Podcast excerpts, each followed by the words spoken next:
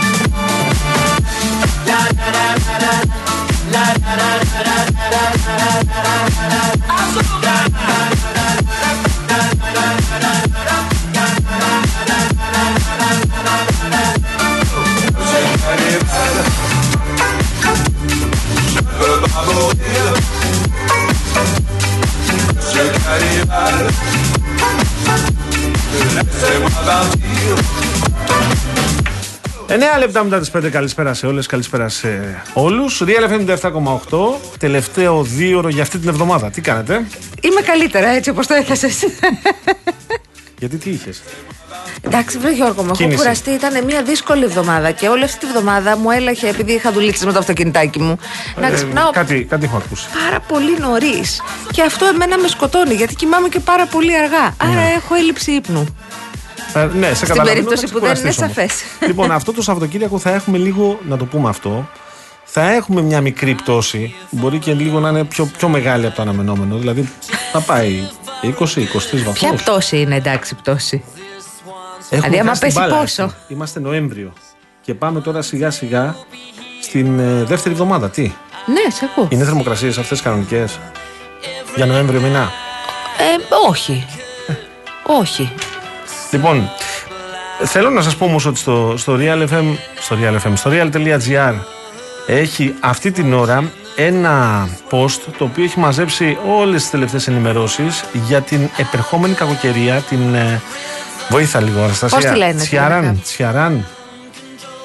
Έχει Τσιαράν. όνομα υπουργού; Έχει περάσει. έχει περάσει ε, από την Ευρώπη. Και Α. τα θέματα ήταν ε, λίγο Αν δεν δύσκολα. έχει όνομα υπουργού. ε. Δεν έχει, όχι. Λοιπόν, ε, θα υπάρξουν φαινόμενα για τις επόμενες ώρες. Καταιγίδα, έναν αντίπα Κάπως έτσι. βάλτε ρε παιδιά. Τοπικά ισχυρές βροχές και καταιγίδες θα αρχίσουν να εκδηλώνονται στα βόρεια Πτάνησα.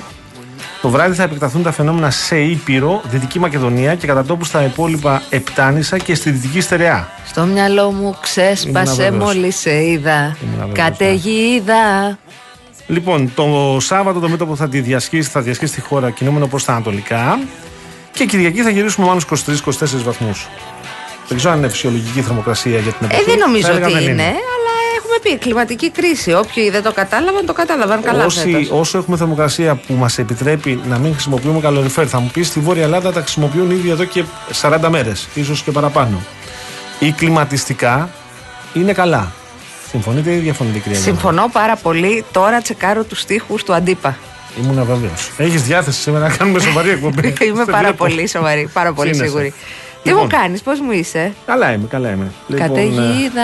ε, έχεις σήμερα να ξέρεις πάρα πολύ δουλειά. Τι δουλειά Γιατί έχω; κλείνουμε τη... Την, ε, Κυριακάτικη. Κυριακάτικη Real News και Ναι, θέλω να σας μιλήσω, να σας μιλήσω για την Ελία, αλλά θέλω να σας πω ότι έρχεται με ένα συνδυασμό προσφορών εξαιρετικό.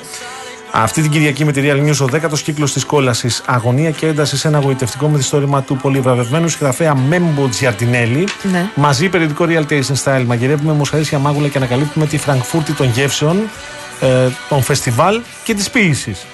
Όλα μαζί. Όλα μαζί. Real Auto, το ένθετο για το αυτοκίνητο. Ο Σπύρος Δέκας παρουσιάζει όλα τα νέα ηλεκτρικά μοντέλα και τις τελευταίες εξελίξεις ελληνικής αγοράς. 46 σελίδες αφιέρωμα, μην το χάσετε. Έτσι, δεν είναι τυχαίο. Ναι, Το όχι. λέγω. Λοιπόν, δωρεεπιταγή 5 ευρώ από τα σούπερ μάρκετ Bazaar. 50% έκπτωση σε κάθε δεύτερο εισιτήριο από τα Village Cinemas και σκάναρε και κέρδισε στη στιγμή επώνυμε δωρεπιταγέ συμμετρητά από το Παντού App. Οι προσφορές Διαλότο, Bazaar, Village και Παντού ισχύουν και στην απλή έκδοση την Κυριακή με τη Real News. Να σε ρωτήσω κάτι πάρα πολύ σοβαρό. Βεβαίως. Χαλιά, πότε στρώνεις. Γιατί τα έχω ξεστρώσει, νομίζεις; γελάει. Γιατί γελάει, τα βαρνί και εσύ τα έχεις ξεστρώσει και θα τα στρώσεις τώρα; Νέλη. Πότε τα στρώνει, τα στρώνεις Δεκέμβρη, τα στρώνεις Νοέμβρη, πότε στρώνεται χαλιά; Άμα πιάσει κρύο, ε, δεν θα πιάσει κρύο ακόμα. Εντάξει, το δέχομαι. Ο Γιάννης ο 44ο, στηρίζω πάρα πολύ αυτό το, αυτή την Γαλατρέματος υπογραφή. Εμένα με ενδιαφέρει στην Αττική, ειδικά στην Αθήνα θα βρέξει, γιατί θέλω να βάψω κάτι εξωτερικά με ρεμέτια. Τι έχεις να κάνεις, για στείλε. Στείλε λίγο να Με βροχή ενημερωθώ. δεν ε, νομίζω ότι ενδείκνυται. Μην το κάνεις. Εντάξει, μπορεί να έχει τέντες ο άνθρωπος. Ναι, μπορεί. Και να είναι κάτω από τις τέντες τα, τα μερεμέτια και να γίνει δουλίτσα. Αλλά θα ταλαιπωρηθείς. Εγώ δεν θα έμπαινα στη διαδικασία. Θυμόμαστε όλοι τι είχε πάθει ο Παγάνης που είχε αποφασίσει να βάψει με σπρέι κάτι έπιπλα στο έξω. Έχουν μείνει τα έπιπλα. Αλλά νομίζουν ότι κάποιος προσπάθησε να τα κακοποιήσει. Αυτό. Λοιπόν, το άλλο που θέλω να σου πω είναι ότι έχω εντυπωσιαστεί Με τι; με, την, ε, με το κύκλωμα το οποίο έφτιαχνε, λέει, και πολλού στο εξωτερικό πλαστούς πίνακες ζωγραφική διάσημων καλλιτεχνών. Α, ωραία. Τα παλικάρια είχαν φαντασία, ρε, εσύ. Μπράβο, Λεβέντες. Μπράβο σας. Ε, ασχολήθηκε και η Europol του Τμήματος Προστασίας Πολιτιστικής Κληρονομιάς και είχαν λέει μαζέψει για ένα πίνακα, μάλλον είχαν, μα- είχε, υπήρχε, είχε συγκεντρωθεί ενδιαφέρον από εν δυνάμει αγοραστές και χτυπάγανε τον πίνακα αυτό 12 εκατομμύρια ευρώ. Όταν θα ανακάλυπταν το πίνακα, ήταν Ήτανε πλαστός. του Τζον Πόλσον. Λοιπόν, εκεί να δεις γέλια. Ε, το άλλο που θέλω να σου πω είναι ότι βλέπω αυτή την ώρα την κίνηση είναι η γνωστή κατάσταση στον Κηφισό. Αν κινείστε αυτή την ώρα προς, από Κηφισιά προς Πειραιά θα βρείτε δυσκολίες μεγάλες τι, από την Κηφισιά; Από το ύψος της Κηφισιάς θα πάει το πράγμα έτσι και έτσι, αυτές οι δυσκολίες θα σας συνοδεύσουν μέχρι τουλάχιστον Ρέντι. Μετά ανοίγει. Αν κινείστε όμως από Φάληρο προς Κηφισιά, ε, τα προβλήματα βλέπω να ξεκινούν πάλι από Ρέντι και να φτάνουν μέχρι τη μεταμόρφωση. Κουράγιο. Η Κηφισία είναι πολύ δύσκολη αυτή την ώρα. Το κέντρο της Αθήνας είναι εξαιρετικά δύσκολο. Η Κατεχάκη. Παραλιακή πιο δύσκολη. Κατεχάκη χαιρετίσματα. Το ρεύμα που πηγαίνει προς Λιούπολη, γεια σας. Α, ωραία. Τι, Καλά θα θες πάει. να πάσει. Δεν Α, δεν θα εκεί γυρίσω πας. μετά. Ε, όταν είναι να γυρίσεις θα έχεις σπάσει λίγο. Όταν να γυρίσω θα τους διώξω, θα κορνάρω. Σιγά μην έχεις σπάσει. Ε, Κοιτάζω εδώ αυτό που μου λες για την υπέροχη αυτή την ε, συμμορία που είχε βγάλει ήδη από το 14 δραστηριοποιούνταν ε, οι τύποι αυτοί. Και χτυπάγανε οι άλλοι εσύ με εκατομμύρια. 6 εκατομμύρια είχαν βγάλει, μάνα μου. Φαντάσου. Όχι, όχι. Και διαβάζω εδώ την, ε, μ, τη διάρθρωση έτσι της ε, business. Για Θες πες. να σου λέω γιατί Ε, έχει το εννοείται. ενδιαφέρον της. Αφού δεν θες να μιλήσουμε για τα χαλιά, ας μιλήσουμε γι' αυτό. Για τα χάλια δεν μιλήσουμε. Ε, θα μιλήσουμε και λίγο για πολιτικά, μιλήσουμε και λίγο τι Ε, γίνεται. θα στον κάνουμε, κόσμο. παιδί, μετά πολιτικό καφενείο. Έχουμε κανονίσει. Έχουμε και φάρμακα, έχουμε να πούμε και σοβαρά τα πράγματα. κουβεντιάσουμε, ε, Αλλά ρε συνέχεια. παιδιά, δεν ξέρω για σας Εγώ έχω κουραστεί πάρα πολύ αυτή τη βδομάδα. Λοιπόν, άκου. Λέγε. Ε, ήταν, είχαν διακριτούς ρόλους εκεί οι κύριοι και οι κυρίες που έκαναν τη δουλίτσα. Ένας 35χρονος, νεότατος, μπράβο, με επιχειρηματικό μυαλό. Αρχηγός ήταν αυτός της εγκληματικής οργάνωσης, είχε αναλάβει το συντονισμό των υπόλοιπων μελών και ερχόταν σε επαφή με οίκους δημοπρασιών, πήρε στα Sotheby's και τους έλεγε γεια σας. Παιδιά, έχουμε Έχω κάτι έναν Τζον κομμάτια. Πόλσον, δεν τον έχετε ξαναδεί. Απόλυτα. Έτσι, διαπραγματευόταν τις αγοραπωλησίες και διαχειριζόταν τα χρήματα που αποκόμιζαν. Ένας 69χρονος ήταν καλός, δούλευε το χεράκι του, έπιανε, είχε ζωγραφικές δεξιότητες και ειδικές γνώσεις σχετικά με τη φύση και τη τεχνοτροπία των ζωγράφων και αυτός ζωγράφιζε τους πίνακες. Μία 69χρονη η οποία ε, παρήχε πληροφορίες, αυτή ήταν αλλοδαπή και, και ε, είχε εικόνα ρε παιδί μου, ε, για την ε, οργάνωση της ψευδούς διαδρομής των έργων από τους αρχικούς δημιουργούς τα μέλη της οργάνωσης ενώ παρουσιαζόταν και ως ηλέκτρια έργων τέχνης κατάλαβες πήγαινε και έλεγε «Μαντάμ ε, ε, Ευγενή Πιλαλή, ας πούμε. Και... Η οποία είναι μακρινή συγγενής του οίκου των Τάδε. Ναι, ναι, ναι. ναι, ναι, ναι, ναι. ναι. Ένας 56χρονο είχε αναλάβει τη συσκευασία των πινάκων και την παράδοσή τους στις μεταφορικές εταιρείες, την ίσπραξη των χρημάτων από τις αγοραπολισίες, την παραλαβή των πλαστών εγγράφων και σφραγίδων και εκτελούσε και χρέη οδηγού. Αυτός ήταν νομίζω ο πιο κρίσιμος κρίκος. Και μία 48χρονη, ιδιοκτήτρια καταστήματος κατασκευής φραγίδων, η οποία προμήθευε ε, την, ε, την επιχειρησούλα αυτό την business με τις ε, πλαστές σφραγίδες. Σου λέει αυτό είναι με τη βούλα, ας πούμε. Έχουν κάνει τοπία και έργα πολύ γνωστών ζωγράφων, έτσι. Παιδί μου, Τζον Πόλσον, κοιτούσαν να πουλήσουν 12 εκατομμύρια. 6 εκατομμύρια. 12. 12. Μάλιστα. Πώς σου φάνηκε; Εξαιρετικά. Το άλλο που θέλω να σε ρωτήσω, βλέπω ότι εξακολουθεί να υπάρχει μια. Πώς να το πω τώρα. Ναι. Μια, μια, μια ψυχρότητα, θα έλεγα. Αυτή η κρύα χειραψία Κασελάκη Ανδρουλάκη, η οποία συζητήθηκε στα, στο Πού; ίντερνετ. Στη Θεσσαλονίκη, στην παρέλαση. Πού χειραψίστηκαν αυτοί; Περίμενε, παιδί μου. Λοιπόν, ναι. Παρακολουθούσαν τη συζήτηση μεταξύ των επικεφαλής των ανεξάρτητων αρχών της χώρας στο πλαίσιο επιστημονικού συνεδρίου το βράδυ της Πέμπτης. Εχθές που έκλαψε ο Ράμος. Εκεί. Εκεί που έκλαψε ο Ράμος και ο Μενουδάκος, ο Μενουδάκος από την αρχή προστασίας προσωπικών δεδομένων λοιπόν. βρόντιξε και σφύριξε. Α, έκανανε χειραψία Να σου πω τώρα, βλέπω, το, βλέπω τη σειρά τα, το καρέ. Τα καρέ, ναι. τα καρέ. Είναι ο κύριος Κασελάκης κοιτάει έχει, έχει τελειώσει αυτή η εκδήλωση. Ναι. Έχει σηκωθεί ο κύριος Κασελάκης από τη θέση του. Ο κύριος Ανδουλάκη επίσης. Ο κύριος Κασελάκης κοιτάει προς τη μεριά του κυρίου Ανδουλάκη, αλλά λίγο πλάγια δεξιά. Ο κύριος Ανδουλάκη τον βλέπει, κοιτάει λίγο πλάγια Δεξιά κι αυτός. Κάνε πως δεν με βλέπεις, κάνε πως δεν με βλέπεις. Έχει κόσμο γύρω-γύρω και φτάνουν κάποια στιγμή. Οπ, Ομόμο. Φτάνουν πρόσωπο με πρόσωπο. Κάτσε να δω, ρε παιδί μου. Και απλώνει ο κύριος Κασελάκης στο χέρι. Καλά κάνει ο άνθρωπος. Βεβαίως, αγενέστατος. Περιμένει για λίγο ένα, ένα καρέ, βλέπω εδώ. Και μετά ο κύριος ε, Ανδρουλάκη θα αποκρίνεται. Τώρα αυτό γιατί βγαίνει ότι είναι ψυχρό; Σοβαροί είναι οι άνθρωποι και οι δύο. Και οι κύριοι είναι πολύ σοβαροί. Εντάξει, ήταν σοβαρή και η εκδήλωση αυτή. Συγγνώμη τώρα. Ναι, Υπόθηκαν πολύ σοβαρά πράγματα. Και να αρχίσουν να. Τρελέ μου. Πού σε μάν. Όμορε χώρα, τι λέει. Ετέρε. Α, κάνουμε τον ήλιο τον κόκκινο; Τι είναι ο ήλιος; Ωραίο είναι αυτό. Τι συμβολίζει; Σπίρτζης. The man. Αν το κάνουν πάντως και ναι, βάλουν ναι. και λίγο πράσινο, θα είναι σαν, σαν τη σημαία της Πορτογαλίας. Το κοινοπράσινο. Κώστα έχει εκεί. Ξέρεις ποιο, με ποιον συγκρίνουν τον Κώστα, ε; Με ποιον; Με τον ε, Δούκα. Έλα ρε. Ναι, καλά. Έχουν γραφτεί και άρθρα. Δεν ότι, το είχα δει. ότι μπορεί να ενώσει ε, και να ηγηθεί. Ο κύριος Δούκας. Βεβαίως. Α, και speaking of χειραψίες και άβολες ή, ή πιο τέτοιες. Εχθές ναι. σκάει φωτογραφικό ενσταντανέ. Ναι στο κολονάκι, δεν ξέρω, στην κολοκοτρόνη, δεν ξέρω, μη λέω και ψέματα.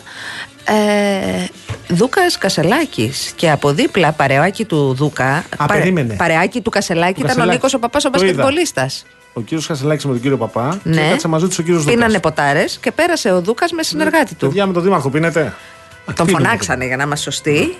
Κάνανε τη χειραψιούλα, τους τάπανε κτλ. Δεν θα πέσω από τα σύννεφα αν δω Νίκο Παπά υποψήφιος σε ευρωεκλογές. Νίκο Παπά, όχι τον, τον Νίκο τον, Παπά, τον, Νίκο Παπά, τον καλαθοσφαιριστή. Ναι, ναι, ναι, Τον πρώην καλαθοσφαιριστή. Ναι, ναι. Αυτόν που δεν πήγε για δήμαρχος Αθηναίων. αυτόν. Ναι. Μάλιστα. Δεν θα πέσω από τα σύννεφα, αν με ρωτάς. Ε, Έκανε και ένα. Το λαμβάνω πολύ σοβαρά υπόψη αυτό που λες. Έκανε ναι. και ένα. Πώς να το πω, δεν ξέρω πώς λέγεται. Πλασαρίστηκε. Έτσι θα το πω γιατί είναι μπασκετμπολίστας δεν πλασάρονται οι μπασκετμπολίστες; Α, και αυτοί. Ναι. Πλασαρίστηκε γιατί έδωσε μια συνέντευξη που κι εγώ την είδα από τα κομμένα, γιατί εκείνη την ώρα δεν μπορώ να δω τηλεόραση. Έδωσε μια συνέντευξη στο Open στην Κατερίνα Ζαρίφη. Ναι. Είπε εντάξει, κάσανε με τον Κασελάκη τώρα και ήταν υποστηρικτικός και ότι ε, ε, τέλος πάντων επιχείρησαν τα, τα μέσα να τον ανθρωποφάνε το, Στέφανο Κασελάκη και ότι είναι λογικό να ξενίζει η ταυτότητα Κασελάκη ναι. ε, την ε, ελληνική κοινωνία αλλά ξέρεις δήλωσε έτσι κάπως ε, αισιόδοξος. Ε, θυμάμαι ότι είχε ρωτηθεί και γιατί δεν κατέβηκε τελικά στο Δήμο και κάπως το είχε μασίσει. Ωστόσο, επειδή εγώ έχω λίγο καλύτερη μνήμη, μάλλον από τον κύριο Νικό Παπά, θέλω να πω ότι λίγους μήνες πριν ε, οριστικοποιηθεί η υποψηφιότητά του, είχε πει ότι τελικά δεν συμφωνεί όλα με το ΣΥΡΙΖΑ και τελικά δεν θέλει να ασχοληθεί με την πολιτική γιατί είναι πολύ βρώμικο πράγμα. Είχε κάνει δήλωση σχετική. Ε. Καλή, ναι. Μάλιστα.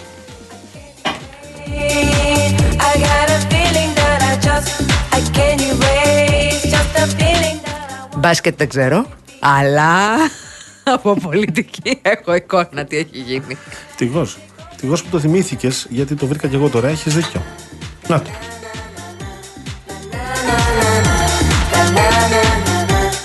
Τζίμι μου θα σε μαλώσω εγώ και όχι ο Παγάνης γιατί αποφασίσαμε ότι δεν απαντάμε ξανά σε ακροατές που ε, κάνουν έτσι, σχόλια τα οποία μας ενοχλούν γιατί δεν θα τα έκαναν με τον μπροστά μας.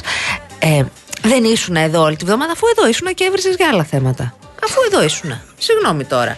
Δεν μιλήσαμε για την ακρίβεια. Δεν μιλήσαμε. Τρεις ανθρώπους βγάλαμε μέσα στη βδομάδα να μιλήσουμε για την ακρίβεια. Και χθες σχολιάσαμε και τα πρόστιμα και βγάλαμε και είδηση από τον ε, κύριο Ραφτόπουλο, τον πρόεδρο εργαζομένων καταναλωτών. Στην αρχή της εβδομάδας σχολιάσαμε την αύξηση στις τιμές της ενέργειας με την ε, εκπιζό, με την κυρία Καλαποθαράκου. Ε, δεν θα λες τώρα τα προβλήματα χίλια. Δεν βγάλαμε καθηγητή διεθνών σχέσεων να σχολιάσουμε τις εξελίξεις ε, δυστυχώς και την, ε, αυτόν τον, ε, τον τραγικό απολογισμό των νεκρών στη Μέση Ανατολή μεταξύ Ισραήλ και Παλαιστίνη.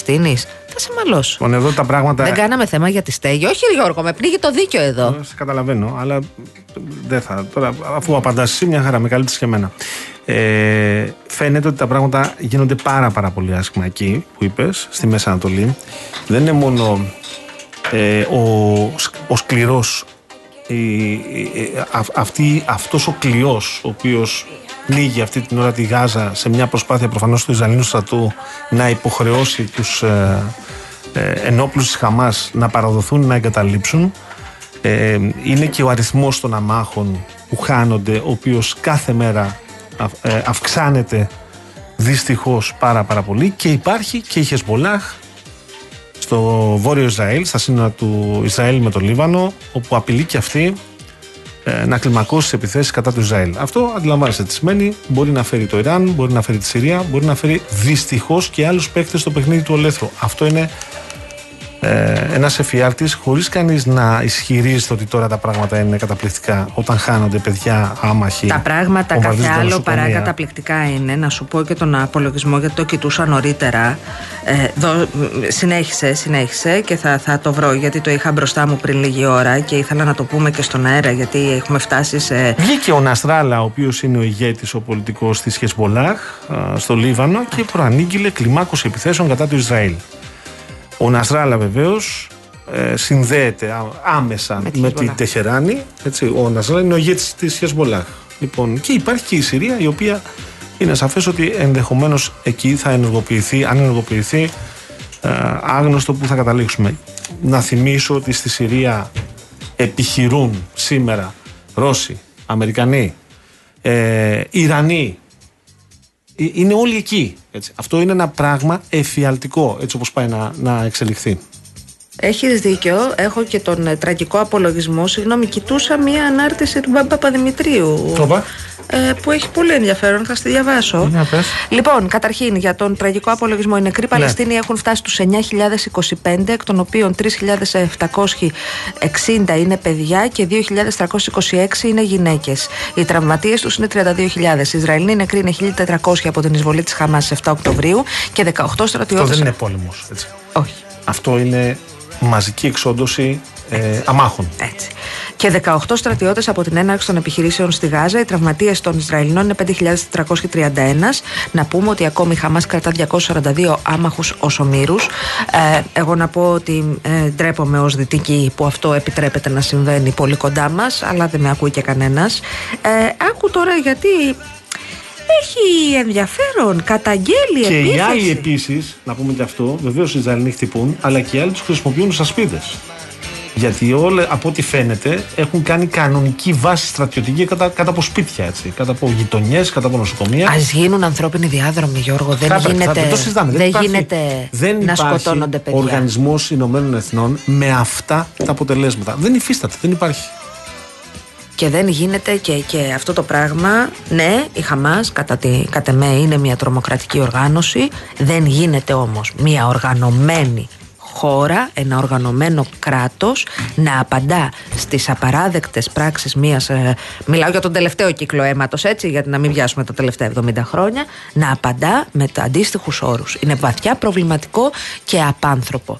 Ε, καταγγελία βαριά πριν μία ώρα, επαναλαμβάνω, του Μπάμπη Παπαδημητρίου. Δηλαδή, πρώην... γιατί μας διώχνει τα παρήνωση, θέλει να φέρει μέσα τον Ελένη Κατσαμπέκη για τίτλους. Λοιπόν, υπήρξα, καλέ, όχι, δεν είναι απλά καταγγελία. Βάζεις στη σέντρα το Βασίλη Κικίλια. Περίμενε. Δημοσίως. Πάμε σε, πάμε σε τίτλους, ε, κύριε Ταβαρίνα, και γυρνάμε πίσω να το διαβάσεις. Ναι. ναι.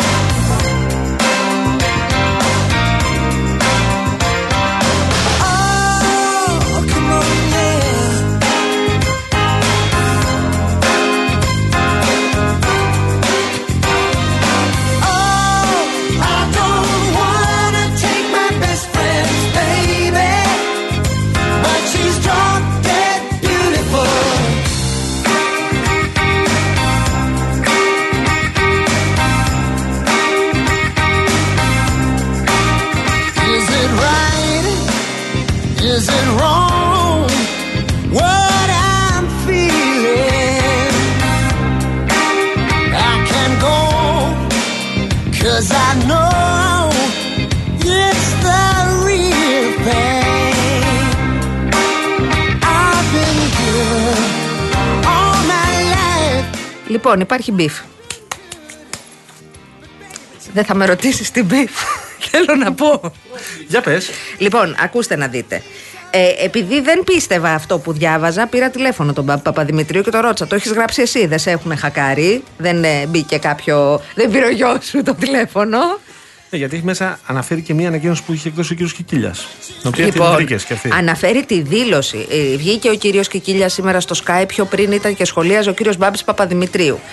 Είπε ο κύριος Κικίλιας στον αέρα του Sky. Είχατε τρεις σχολιαστές εδώ. Ο ένας εξ αυτών ήταν ο Μπάμπης Παπαδημητρίου, βουλευτής για ένα φεγγάρι, σχολιαστής των τηλεοράσεων και των ραδιοφώνων. Διάλεξε στην αποφώνησή του όταν είπατε ότι είμαι καλεσμένος να πει με τρόπο υποτιμητικό μπασκετμπολίστας υπουργός. Είμαι διδάκτορ του Πανεπιστημίου Αθηνών και γιατρός ορθοπαιδικός. Υπήρξα αθλητής εθνικής ομάδας και πολλά χρόνια επαγγελματίας μπασκετμπολίστας. Έχω φορέσει τη φανέλα της εθνικής με τιμή. Δεν θεωρώ ότι είναι καθόλου υποτιμητικό να είναι κάποιος αθλητής και να κολλάει ένσημα έναντι σε άλλους που δεν έχουν κολλήσει ένσημα ποτέ στη ζωή τους.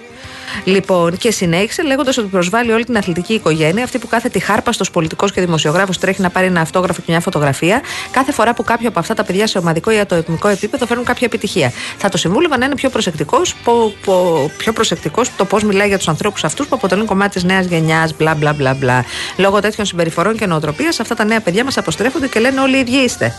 Βέβαια, ο κύριος Παπαδημητρίου ε, Ναι. δίνει το τι έγινε πέρα από τις, ε, μακριά από τις ε, κάμερες. Λέει, υπήρξα σήμερα το πρωί πίσω από τις κάμερες, θύμα απειλών σε ανάρτησή του στα μέσα κοινωνικής δικτύωσης, ύβρεων και σωματικής σκοπούμενης βίας από τον Βασίλη Κικίλια. Λέει, με αφορμή σχόλιο μου για την εκμετάλλευση που συστηματικά κάνει ο πρόεδρος του ΣΥΡΙΖΑ ε, προβεβλημένων και συμπαθών προσωπικότητων όπως Νίκος Παπάς, πολλά χρόνια θα ζήσει ο άνθρωπος, τον έχουμε αναφέρει πολύ. Ε, όταν έπεσαν διαφημίσεις εκτός αέρα, κατευθύνθηκε ο κύριος Κικίλιας προς το μέρος των δημοσιογράφων με άγριες διαθέσεις. Ε, του είπε μεταξύ άλλων, το, το συντομεύω, τι είσαι ένα τίποτα και άλλα κατανόητα, ενώ σου οι παριστάμενοι προσπαθούσαν να τον ηρεμήσουν. Δεν σταμάτησε εκεί, κινήθηκε προς το μέρος μου επιθετικά. Αυτά τα λέει ο Μπάμπης Παπαδημητρίου. Αναγκάζοντας συνάδελφο δημοσιογράφο να σπεύσει ανάμεσά μας για να εμποδίσει αυτό που όλοι φοβήθηκαν. Τίποτα δεν ήταν αρκετό για να συγκρατήσει τον μενόμενο Υπουργό Προστασίας. Όταν οι κάμερες άνοιξαν πάλι, μόνος πλέον στο στούντιο έκανε μια βαρύγδουπη δου- δήλωση.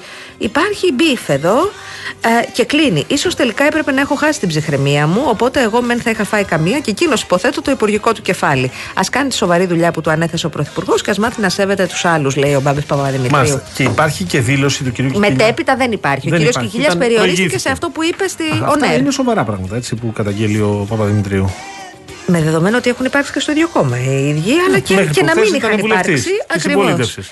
Βαρύ, βαρύ, βαρύ. Μάλιστα, πάμε να στους καλεσμένους πάρουμε τους μας. συναδέλφους, να, να πάρουμε ένα σχόλιο και από αυτούς, γιατί είχε ενδιαφέρον η υπόθεση. Επαναλαμβάνω, την επιβεβαιώσαμε με τον κύριο Παπαδημητρίου. Δεν του πήρε ο γιος του το κινητό ή κάτι αντίστοιχο που έχουμε δει στο παρελθόν. Κοντά μας ο κύριος Πάνος Αμυράς, διευθυντής εφημερίδας Ελεύθερος Τύπος. Καλησπέρα, πάνω μας. Καλησπέρα σας. Καλησπέρα, Ευχαριστώ καλησπέρα. πολύ για την ε, πρόσκληση. Εμείς. Και ο Γιώργος Καρελιάς από το News 24-7. Καλησπέρα, Γιώργο, και σε σένα. Καλησπέρα. Γεια σας, γεια σας. Υπάρχει beef εδώ, παιδιά. Δεν προλαβαίνουμε να μαζεύουμε κόντρες, έτσι. Στη, στο μπάσκετ θα έπαιζε playmaker ο Μπάμπης ε, Παπαδημητρίου και ο Κικίλιας είναι πεντάρι, τεσσάρι, τριάρι. ε, Και πάντως, τριάρι ε, είχε παίξει, αν θυμάμαι, και τεσσάρι και Έτσι, πεντάρι. ακριβώς. Καλός αμυντικός, αλλά θα έλεγα ότι θέλει λίγο ψυχραιμία και λίγο ηρεμία. Γιατί μέχρι τον Ιούνιο και ο κύριος ε, Παπαδημητρίου και ο κύριος Κικίλιας ήταν μαζί στην, ε, στην ίδια κοινοβουλευτική ομάδα. Και νομίζω ότι δεν ξέρω πραγματικά, εγώ είχα μείνει στο, στο, στη, δη- στην απάντηση, μάλλον στο, στο ξέσπασμα του Κικίλια on air στην, ε, το πρωί στο Sky. Δεν είχα δει. Πριν τι είχε μία πει- ώρα αναρτήθηκε πάνω μου, ναι, ναι, εκτενέστατο. όχι, όχι, δεν είχα δει τι είχε πει νωρίτερα ο Μπάμπης Παπαδημητρίου για Ναι. να προκαλέσει τόσο πολύ τη μηνύα, αλλά νομίζω ότι σοβαροί άνθρωποι είναι πολιτικοί, είναι δημοσιογράφοι. Δημοσιογράφοι ο Μπάμπη Παπαδημητρίου δεν νομίζω ότι πρέπει να ξεφεύγουν έτσι τα πράγματα, γιατί τελικά ε, κατα, κατα- καταλήγουν σε ένα παραπολιτικό ε, που προκαλεί δυστυχώς θυμηδία, αλλά και δεν ε, συνάδει και με το, με το ρόλο που, που έχουν. Εγώ αυτό έχω να πω. Ε, α, Διάβασα τώρα, άκουσα και την, την, την απάντηση, τι δήλωσε ο, ο Μπάμπης ε, Παπαδημητρίου, αλλά νομίζω ότι δεν είναι ούτε ωραία πράγματα είναι, αλλά ούτε ε, ε, ε, ταιριαστά με, με, με το ρόλο που έχουν. Υπουργός ή δημοσιογράφος. Γιατί ούτε ο ένας είναι επιχάρπαστος, ούτε ο άλλος είναι Πάνω σε αυτό ε, που λες, μπασκετμπολίστας, ε, ας πούμε, λες και είναι μειωτικό Πάνω ότι μου. ήταν μπασκετ. Μήπως είμαστε επηρεασμένοι όλοι λίγο πολύ από την τοξικότητα, την υπερβάλλουσα τοξικότητα. Βεβαίως και η λίγη τοξικότητα πάντα δεν είναι καλή.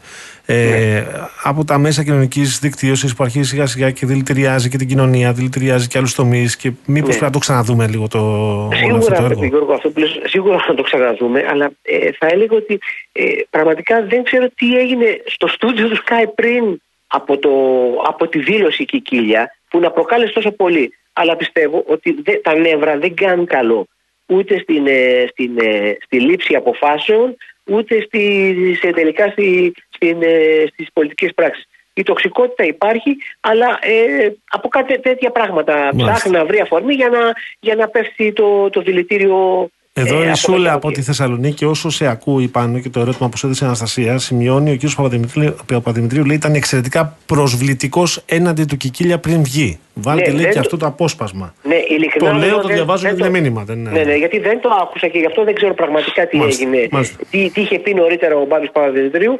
Αλλά θέλω, ε, θεωρώ ότι χρειάζεται ψυχραιμία σε τέτοιε καταστάσει. Γιώργο Καρελιά, εσύ τι λες, γιατί παρακολουθούσαμε τις κόντρες στο ΣΥΡΙΖΑ, τώρα άμα ανοίξει η μέτωπο και στη Νέα Δημοκρατία δεν όχι. προλαβαίνω.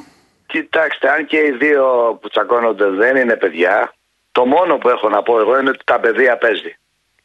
Αγαπητοί συνάδελφοι, νομίζω ότι έχουμε σοβαρότερα θέματα.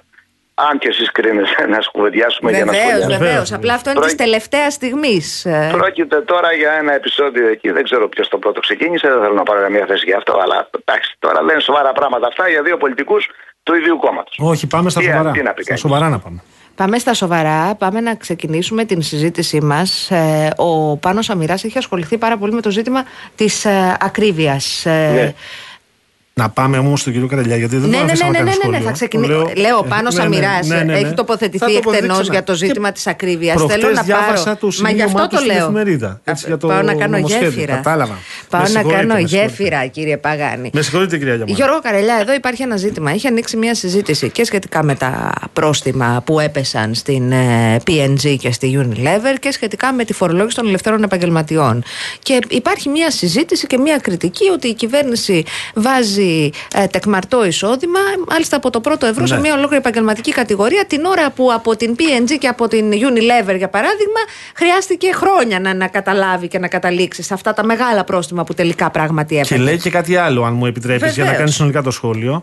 Ε, λέει ότι οι άμεσοι φόροι δίνουν λίγα χρήματα, οι έμεσοι φόροι δίνουν περισσότερα χρήματα, άρα εδώ πρέπει να αλλάξουμε το μείγμα, το συσχετισμό, λέει η κυβέρνηση. Κοιτάξτε, νομίζω ότι είναι δύο διαφορετικά πράγματα. Εγώ δεν θέλω να τα μπλέξω αυτά τα δύο. Όσον αφορά την ακρίβεια και τα πρόστιμα που μπήκαν σε δύο πολυεθνικές εταιρείες, εγώ νομίζω ότι ένα χάδι είναι αυτό. Από τη στιγμή που είναι διαπιστωμένο ότι για την ακρίβεια φταίνε τα κέρδη, ή, ή, μάλλον όχι τα κέρδη, γιατί κέρδη πρέπει να έχουν όλες οι εταιρείες για να μπορούν να ζήσουν. Η υπερβολική αύξηση των κερδών, αυτό δεν το λέω εγώ, δεν το λέμε εμείς. Αυτό το έχει πει με τον πιο επίσημο τρόπο ο διοικητής της Τράπεζας της Ελλάδα, ο κ. Τουρνάρας. Έχει πει ότι ο πληθωρισμός στην Ελλάδα είναι πληθωρισμός κερδών. Εδώ δεν έχουμε μια φυσιολογική αύξηση των κερδών. Έβλεπα τα στοιχεία και είναι εξωφρενικά τα κέρδη.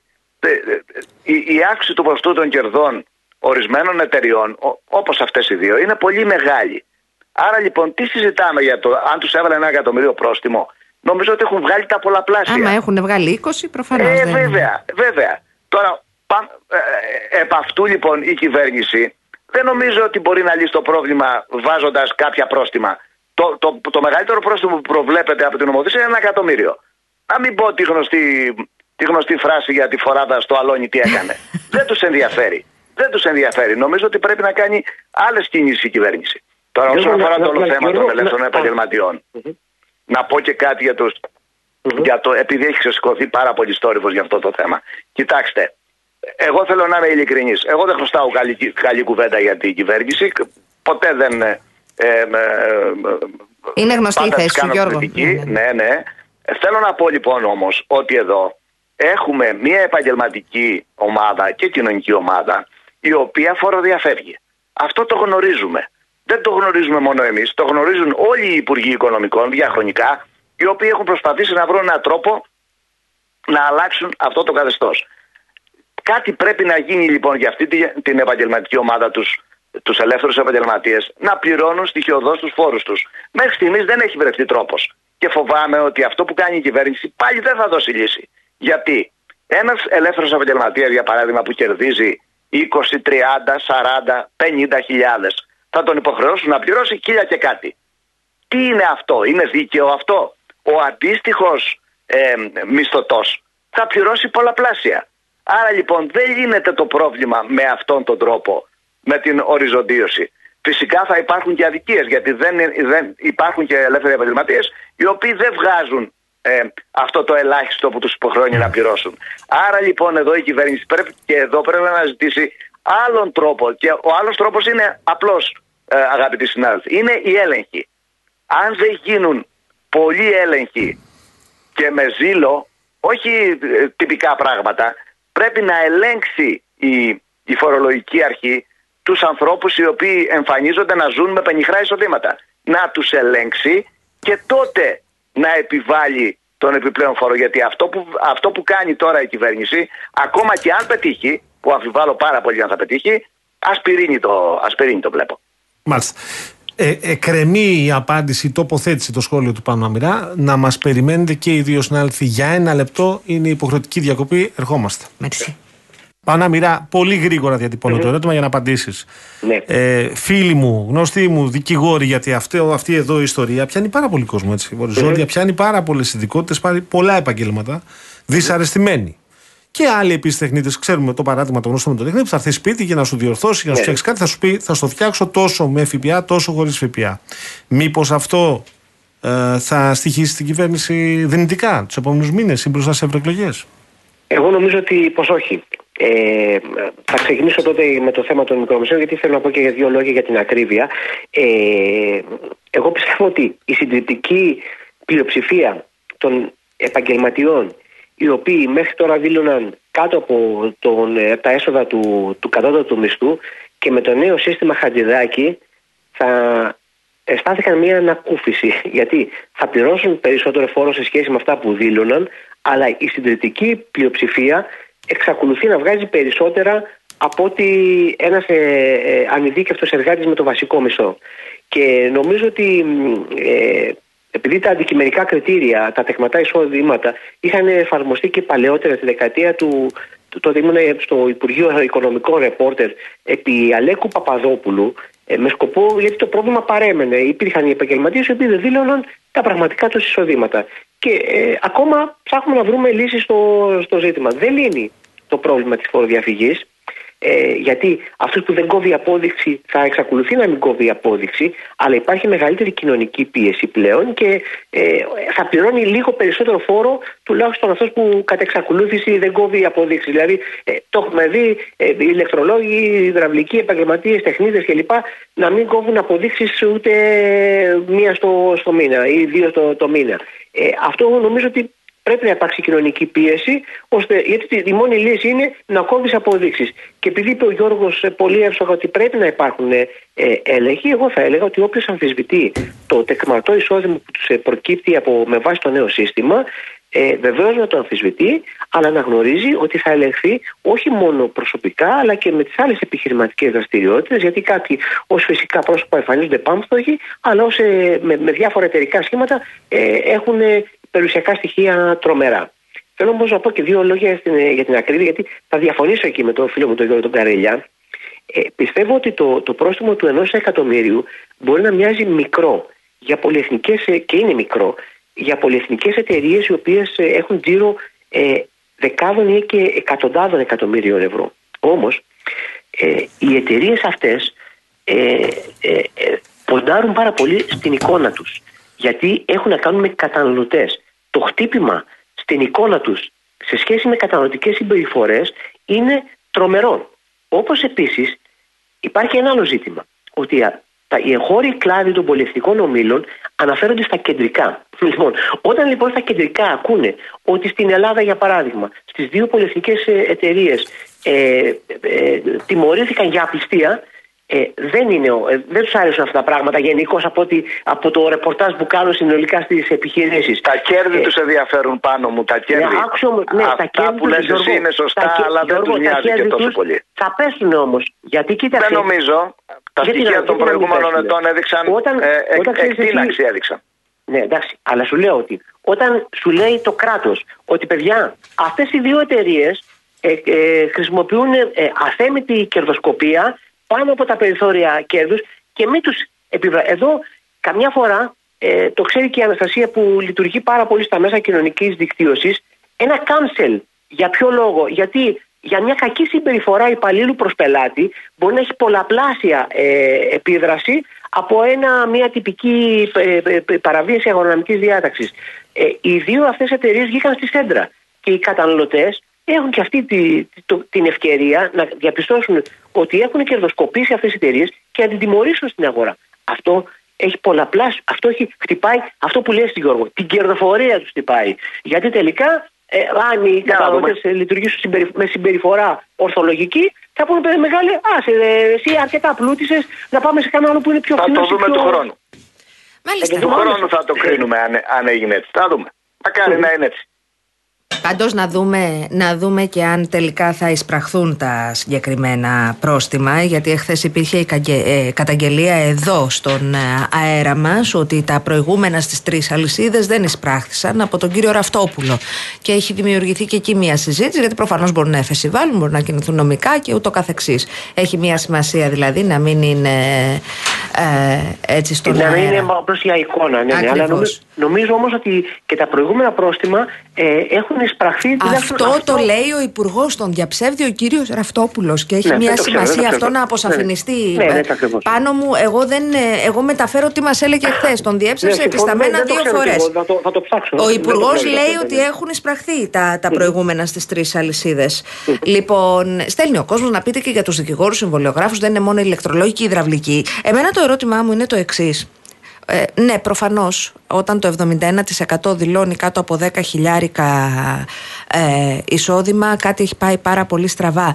Θεωρείτε όμως ότι αυτό όπως έρθει θα λύσει το πρόβλημα ή απλά θα πληρώνουν οι περισσότεροι τα 1444 ευρώ καπέλο και θα συνεχίσουν να φοροδιαφεύγουν; Ναι, αυτό είναι ένα καλό ερώτημα. Οι περισσότεροι θα- θα, θα πληρώνουν λίγο περισσότερο φόρο. Αυτοί που φοροδιαφεύγουν θα πληρώνουν περισσότερο φόρο, δεν ξέρω αν θα αλλάξουν την, ε, τη συμπεριφορά τους. Αλλά ε, εδώ υπάρχει ένα ζήτημα. Η κυβέρνηση λέει ότι από αυτό το νέο σύστημα θα εισπράξει περίπου 600 εκατομμύρια ευρώ. Εάν αυτά τα 600 εκατομμύρια ευρώ διατεθούν για τη μείωση των φορολογικών συντελεστών, των μισθωτών ή των συνταξιούχων και αντιληφθούν όλοι ότι όταν ε, περιορίζεται η φοροδιαφυγή ή όταν ε, αντιμετωπίζεται η, ότι η μη έκδοση αποδείξεων τελικά μπορεί να έχει όφελος σε αυτό που, είναι, ε, που έχει συνέπεια στις φορολογικές του υποχρεώσεις, μπορεί να έχει αποτέλεσμα. Αλλιώς θα, θα, θα, κάποιοι θα πούνε εντάξει, δεν Μάλιστα. πειράζει, θα πλούσουμε λίγο παραπάνω και θα γλιτώσουμε. Λοιπόν, ε, Να σας εδώ σας, ευχαριστήσουμε σας και τους αφήνουμε δυο και σας θερμά. ευχαριστούμε. Ήταν ο Γιώργος Και εμείς Καρελιάς ευχαριστούμε. από το News Γεια σας, 24-7 γεια σας. και ο Πάνος Αμυράς ε, από τον Ελεύθερο Τύπο. Πάμε σε δελτίο και επιστρέφουμε να σου πω και την απάντηση του κυρίου Κικίλια Την γιατί την έβγαινε έχει, πριν λίγη γιατί ώρα, μας έστειλε βεβαίως. τώρα ο Τριστάν ότι έχει λέει. ε, Και αλλά είχαμε καλεσμένους, χαμός αφουρέλους. Ε, Προφανώς. Γυρνάμε με την απάντηση. Βεβαίως. I can't buy your love. Don't even wanna try. Sometimes the truth won't make you happy. So I'm not gonna lie. Don't ever question if my heart beats only for you. It beats only for you. No, I'm far from perfect, nothing like your entourage.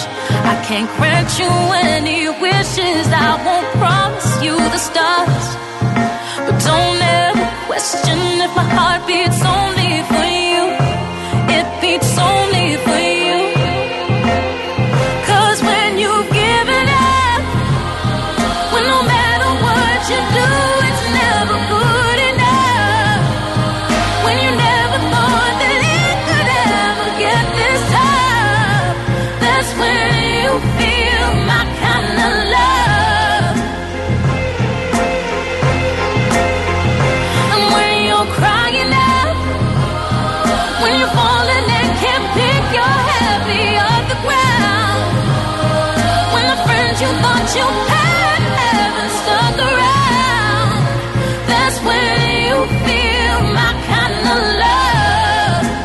8 λεπτά. Όπα, όπα, Σε τι πήρε. έγινε τα βαρίνα μου; Σε πήρε. 8 λεπτά μετά τις 6 επιστρέψαμε. Πριν υποδεχτούμε τον καλεσμένο μας, σας έταξα απάντηση κικίλια και Ναι, θα γιατί σας τη όπω δώσω. έχουμε πει, έχουμε πει τη μία πλευρά, πούμε την άλλη τώρα. Βέβαια, γιατί υπήρξε. Λοιπόν, αναρτήθηκε πριν λίγη ώρα στα μέσα κοινωνικής δικτύωσης του κυρίου Κικίλια το εξής. Ο κύριος Παπαδημητρίου, αναλυτής σχολιαστής και αφιψηλού κριτή των πολιτικών στους οποίους εντάχθηκε, αλλά δυστυχώς δεν επανεξελέγει. Α, πα, πα, πα, πα, έχει μπερδευτεί. Άνω κάτω τελεία. Νομίζει ότι μπορεί να απαξιώνει και να ειρωνεύεται ακόμη και επί προσωπικού χωρίς αντίλογο με την υπεροψία διορισμένου κήνσορα. Και όταν συμβεί να του απαντούν πρόσωπο με πρόσωπο, καταφεύγει σε συκοφαντίες. Ξανά άνω κάτω τελεία. Η υπεροψία δίνει τη θέση της στη δειλία και το ασύστολο ψέμα. Μάλιστα. Ξεκάθαρο beef. Θέμα, έχουμε θέμα εδώ πέρα. Εδώ υπάρχει beef. Μάλιστα. Λοιπόν, έχουμε, κι άλλο θέμα θέμα μας, βεβαίως. Έχουμε θέμα διότι χθες, μάλλον με συγχωρείτε, τις τελευταίες δύο μέρες έγινε γνωστό ότι υπάρχει μία βόμβα στα θεμέλια της αγοράς φαρμάκου από την οριζοντικοποίηση της απαγόρευσης εξαγών που λαμβάνει η χώρα τους τελευταίους μήνες. Νομίζω τώρα ότι. Ε, έλα, τι. Έχουμε τον καλεσμένο μας. Τον έχουμε; Μισό λεπτό, γιατί θέλω να το. Μάλιστα.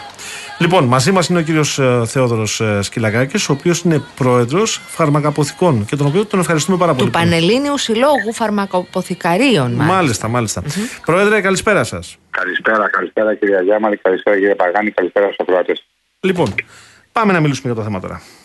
Λοιπόν, ε, έχετε απόλυτο δίκιο, υπάρχει μια βόμβα η οποία έχει τοποθετηθεί ανέτεια, εντελώς ανέτεια, στο τέλος Ιουλίου, ε, με ε, εισήγηση ενός συνδικαλιστικού οργάνου χωρίς κανέναν έλεγχο, το τονίζω αυτό, κανέναν. Του Πανελλήνιου Ο έλεγχος- Φαρμακευτικού Συλλόγου. Πάρα πολύ σωστά. Ο έλεγχος διήρκησε 12 ώρες. Επευλήθη μια απαγόρευση σε 280 ουσίες. 280 προϊόντα, ουσίε συσκευάσματα. Και εδώ αρχίζουν τα ευτράπελα. Το πρώτο είναι καταρχάς τη στιγμή που υπάρχουν τρεις κρίκε στην αλυσίδα, πώς αποδέχεσαι ως θέσπατη την εισήγηση του ενός χωρίς καν να μπεις στον κόπο να ρωτήσεις τους άλλους δύο. Δεύτερον, γιατί δεν ελέγχεις τα αποθέματα στις αποθήκες; Θα λέω το εξής ευτράπελο. Η απαγόρευση επευλήθη 27 Ιουλίου με ισχύ 30 και τα αποθέματα των αποθηκών ζητήθηκαν πρώτη φορά στις 2 Αυγούστου, κατόπιν εορτής. Το τρίτο ευτράπελο σε αυτήν την ιστορία είναι ότι η πολιτεία αυτοαναλύτηση 5 Ιουλίου ο ΕΟΦ έχει βγάλει μια ανακοίνωση και λέει πολύ σωστά η ανακοίνωση που έχει βγάλει τότε ότι η έλλειψη δεν νοείται αν δεν υπάρχει έλλειψη δραστική ουσίας. Σε απλά ελληνικά. Δεν νοείται έλλειψη ενός σκευάσματος με το όνομά του, διότι μπορεί να υπάρχουν άλλα 5, 10, 15 γενώσιμα, τα οποία ασφαλώς καλύπτουν τους ασθενείς, θεραπευτικά εννοώ, και δεν δημιουργούν πρόβλημα στη δημόσια υγεία. Άρα έστω για να κατανοήσω κύριε Σκυλακάκη, άρα έστω ότι υπάρχει έλλειψη ξέρω εγώ στην ασπιρίνη που είναι ένα, Ναι, ναι. όλοι το ξέρουμε δεν κάνουμε διαφήμιση εδώ ε, Ασφαλώς. θα έπρεπε να πούμε ότι υπάρχει έλλειψη στο ακετυλοσαλικυλικό οξύ για παράδειγμα. Ε, θα υπήρχε έλλειψη αν υπήρχε έλλειψη στο ακινδυλοσαλικυλικό οξύ. Πολύ σωστά το είπατε. Βλέπω είστε και καθορισμένοι φαρμακευτικά. Διαβάζω τα, Ε, τα χαρτάκια γι' αυτό. Ακριβώς.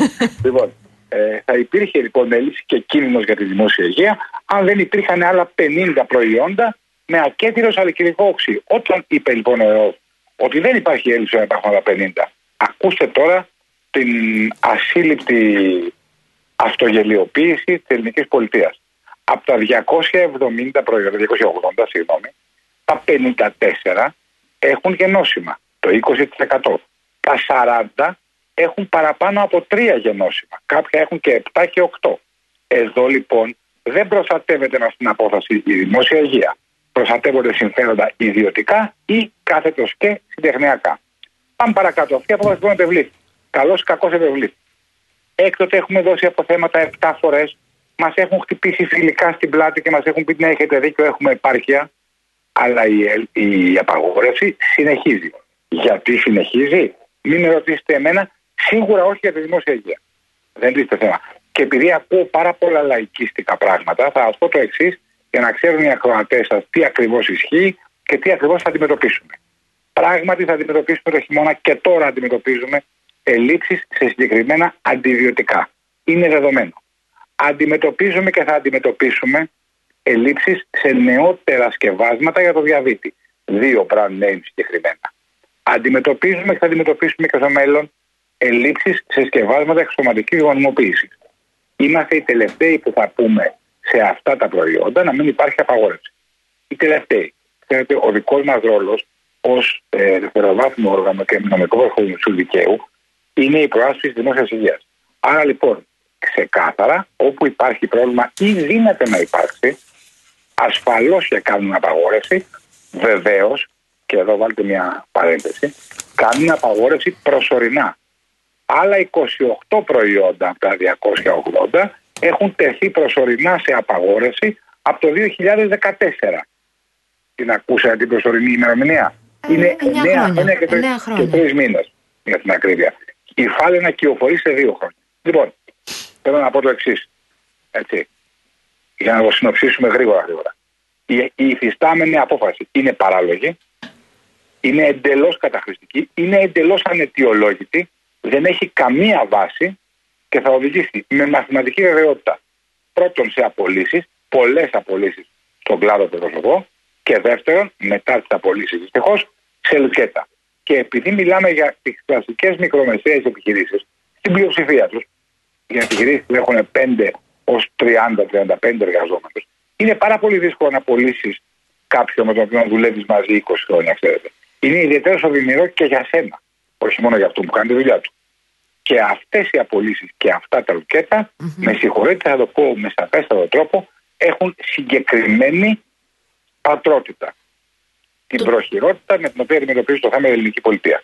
Κύριε Σκυλακάκη, είναι πολύ κατανοητό αυτό που λέτε από την πλευρά του κλάδου σας. Η απορία μου είναι η εξής: Το επικοινωνήσατε με, τους, ε, με το Υπουργείο; Ασφαλώς και ναι, σας το είπα και πριν. Και η απάντηση, ε, ε, ε, μου είπατε όμως ότι με μεροληπτούν υπέρ ε, του, του, του καταγγέλλοντος ας πούμε που είναι φαρμακοποιοί. Ε, εγώ το, το, το κατανοώ αυτό που λέτε. Η απάντηση ήταν ε, το, η- το προσωρινό του πράγματος, εσείς λέτε ότι δεν είναι τόσο προσωρινό. Ε, το Με επικοι- συγχωρείτε, κυρία Γιάμαλη, Ναι. συγγνώμη, δεν το- δεν το λέω εγώ. Όχι, είναι 9 όχι, χρόνια. Δεν σας ε, δεν επερωτώ. Εννοώ τα στοιχεία. Είναι 9 Ναι, ναι, χρόνια. ναι, ναι, ναι, είναι κατανοητό αυτό το οποίο λέτε, απολύτως. Το ερώτημα εδώ είναι το εξής. Τι σας απάντησαν όταν είπατε ότι θα χάσουν τη δουλειά τους, ξέρω εγώ, τόσα, τόσα άτομα; Ε, από τις 20 Αυγούστου και μετά Ναι.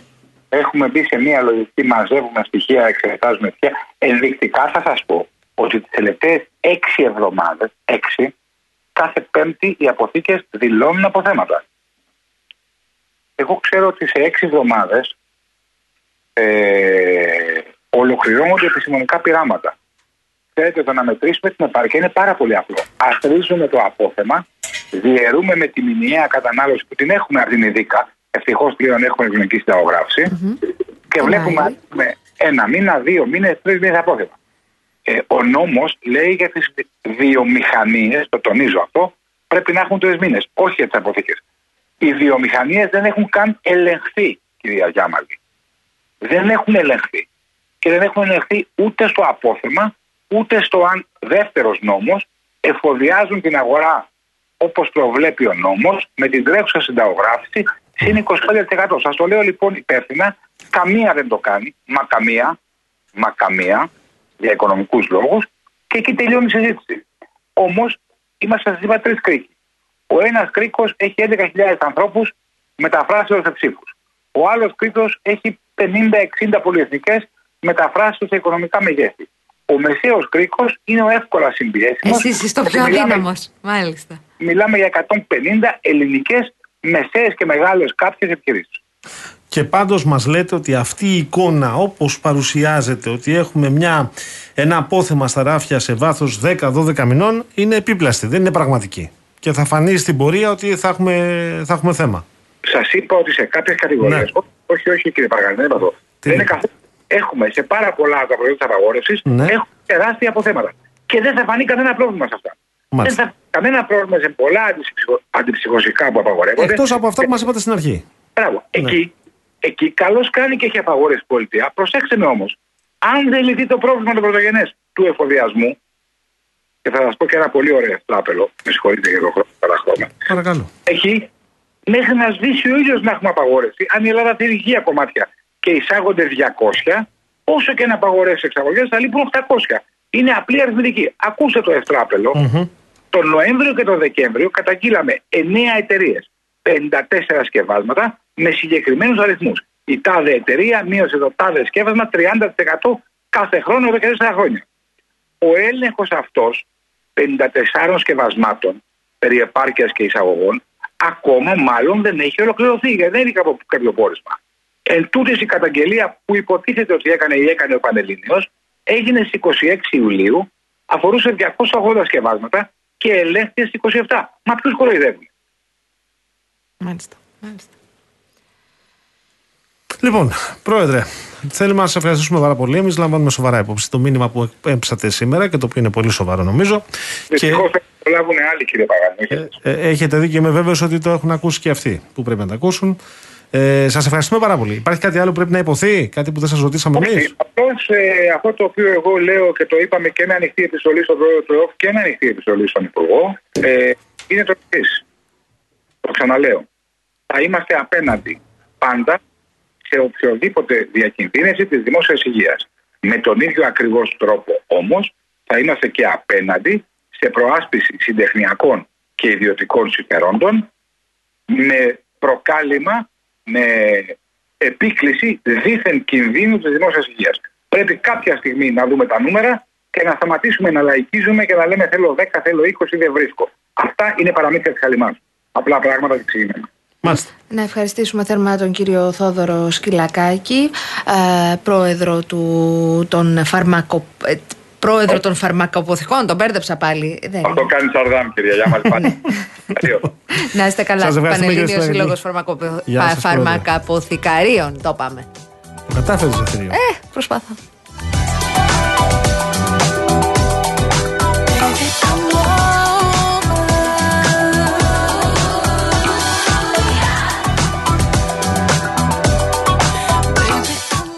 Αναστασία. Ε, Γιώργο. Εδώ έχουμε. Αναστασία, Γιώργο. έχ- έχουμε εσύ καινούριε. Έχουμε εξελίξεις στο θέμα της, ε, του βαρομετρικού χαμηλού του συστήματος που αναμένεται να μας επισκεφθεί. Ναι, what Τα happened. πράγματα δεν είναι και τόσο καλά, θέλω να σου πω. Δηλαδή; Θα έχουμε χαλαζοπτώσεις και καταιγίδες ε, και Παρασκευή και Σάββατο και κύματα λέει άνω των 4 μέτρων στο Αιγαίο την Κυριακή. Τσουνάμι. Και θα χτυπήσει. Όχι, ρε, εσύ. 4 μέτρα. ε, δεν είναι τσουνάμι, όχι τώρα. 4 μέτρα, ναι, είναι. Δεν είναι. Τέσσερα μέτρα. Ψηλά είναι, δεν λέω. Λοιπόν, θα έχουμε. Λέει για σήμερα στα βόρεια Επτάνησα και στην Ήπειρο θα έχουμε και χαλάζι. Και το Σάββατο σε περιοχές της Δυτικής και Βόρειας Ελλάδας και σε νησιωτικά τμήματα του Βορειοανατολικού Αιγαίου. Λοιπόν, για να έχουμε το νου μας λίγο. Επειδή ο, ο, ο φίλος μας αυτός, ο 44ο, ο Δημήτρης, τι ήταν αυτός; Ο Γιάννης. Ο Γιάννης θέλει να βάψει και ρωτούσε. Δεν σε βλέπω, αδερφέ. Δεν θα δώσω τα λίγο. κάνεις τα μερεμάτια. Με κάντα μέσα στο σπίτι. Αν έχεις τίποτα, φτιάξες με αυτό το σουκού αμέσα στο σπίτι και το επόμενο σουκού πας και έξω. Ο Σεραφείμ Παμπελόκη λέει: Ο μόνος τρόπος να παίρνουν όλη η απόδειξη από τον εκάστοτε επαγγελματία είναι να σταματήσει η φτωχοποίηση του ελληνικού λαού. Να γίνουν ξανά οι μισθοί όπως παλιά, προκρίσεις. Έτσι θα λυθούν όλα. Γεια σου, Σεραφείμ. Βάζει ένας φίλος ένα σωστό επιχείρημα. Περίμενε γιατί το είδα πριν, αλλά αλλάξαμε θέμα.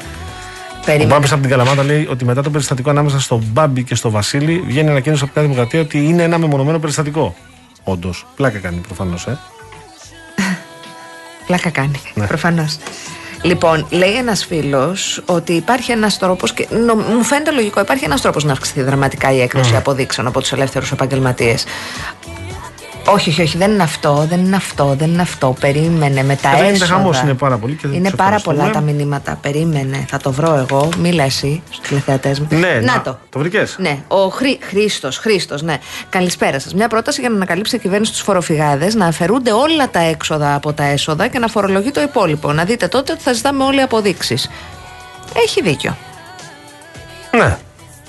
Σε αυτό έχει δίκιο. Γιατί αν εσύ το ότι πήγες στο γιατρό εκπίπτει με κάποιο τρόπο από τη φορολογία σου, θα παίρνεις την απόδειξη. Κύριε Παγάνη μου. Μάλιστα. Και ο Λογικό Κωνσταντίνος δεν είναι; λέει: Το ΦΠΑ λέει ο κατανοητή θα το πληρώσει ηλεκτρολόγους και υδραυλικούς. Καλά, προφανώς. Ναι, προφανώς. Προφανώς.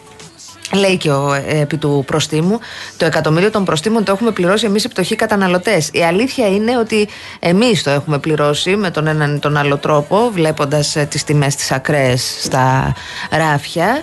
Ε, το ερώτημα βέβαια είναι κατά πόσο θα εισπραχθεί έτσι, γιατί ωραία β- έτσι, πετιούνται τα πρόστιμα τα εκατομμύρια. Το ερώτημα είναι πόσα έβγαλαν, γιατί έβγαλαν πάρα πολλά περισσότερα από αυτά που καλούνται να πληρώσουν ως πρόστιμο. Και δεύτερον, αν θα πληρωθεί τελικά. Τώρα, ο Real Blogger, ο οποίος κάνει και μια ιδεολογική τοποθέτηση. Γιατί έχω καταλάβει εγώ ότι εκεί βρίσκεται, όμως το ξεκαθαρίζει. Άκου τι ωραία, που, τι ωραία που τοποθετείται στο θέμα αυτό του συγκεκριμένου. Μ' ακούς; Μάλιστα. Από τότε λοιπόν που θυμάμαι τον εαυτό μου, κάθε νέα κυβέρνηση υπόσχεται μεταξύ άλλων ανεκπλήρωτον και πάταξη της φοροδιαφυγής. Στις πρώτες τελευταίες εκλογές, διαφωνώντας κατά 90 συν, 90% συν, δηλαδή πάνω από 90% διαφωνεί με τον Τζίμερο, ο Real Blogger. Ε, στο θέμα της φορολογίας, μάλλον ήταν πιο σωστός Όχι, παιδιά. προτείνοντας ενιαίο φόρο 15%. Flat tax. Λέει Έλα. συζητήσιμο με αποδεκτές και εκπληκτόμενες όλες τις δαπάνες. Συγγνώμη, εγώ με το, με το τζίμερο και το flat tax γενικά. Εντάξει, ο εδώ σου λέει ο εκφραστής τους Real στην Blogger, Ελλάδα. διαφωνώ 90%, 90% και Ναι, πάνω. το, το flat tax είναι πρόβλημα και σύμφωνα με το Σύνταγμά μας. Το Σύνταγμά μας λέει ότι κα- οι πολίτες αυτής της χώρας φορολογούνται σύμφωνα με τη φοροδοτική τους ικανότητα. Ε, όταν φορολογείς με 15% τον υπερπαμπλούτο ήδη και με 15% τον παγάνι και με 15% τον ταβαρίνο που παίρνει το βασικό, τότε αυτός που χάνει τελικά είναι ο ταβαρίνος που παίρνει το βασικό. Ο υπερπαμπλουτίδη δεν ανοίγει μύτη και ο Παγάνης ε, τα κουτσοβγάζει γιατί προφανώς ζει από το μισθό του. Ε, το flat tax δεν το λέει ούτε η Νέα Δημοκρατία. Να το πω απλά. Με τρελαίνετε. Φεύγουμε, φεύγουμε. Ε, ενώ φεύγουμε για να έρθει. Ποιος θα έρθει; Να σου πω, Ο ξέρεις ποιο Γιάννης είναι το πιο Μήτης. καταπληκτικό. Μας Ναι. έχω παραγγείλει καφέ, δεν έχει έρθει ακόμα. Κατάλαβες. Ήρθαν οι καφέ. Καλέ, ήρθαν οι καφέδες, κύριε Παγάνη. Έχουν έρθει από χθες, λέει. λοιπόν, πάμε σε τίτλους ειδήσεων με Γιάννη Μίτη και επιστρέφουμε για το τελευταίο μισάωρο. Ευχαριστώ. Your love gives me life. Your love,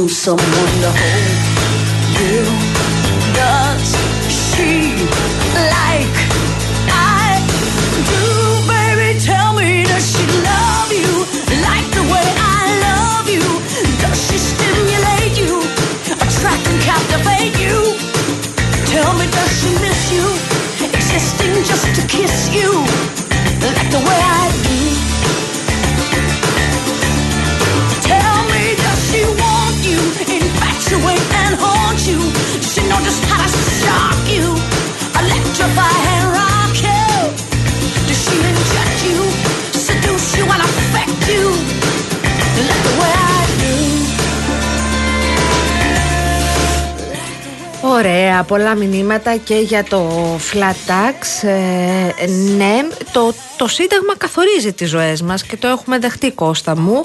Εσύ είσαι υπέρμαχος. Ε, Αυτή τη στιγμή στη χώρα νομίζω το λέει ο Τζίμερος, μπορεί να το λέει και η ελληνική λύση. Ψηφίστε τους να το κάνουν. Τι να σου πω, εγώ διαφωνώ με το flat tax.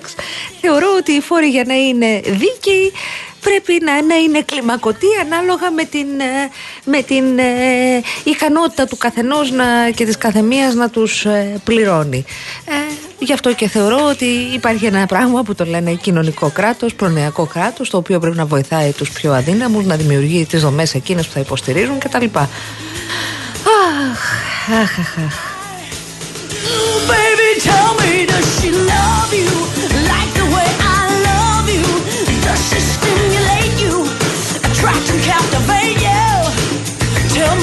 Me, does she miss you, existing just to kiss you like the way I do? Άρη από το Σικάγο δεν είναι σαφές το τι, σε τι αναφέρεσαι. Infatuate and haunt you.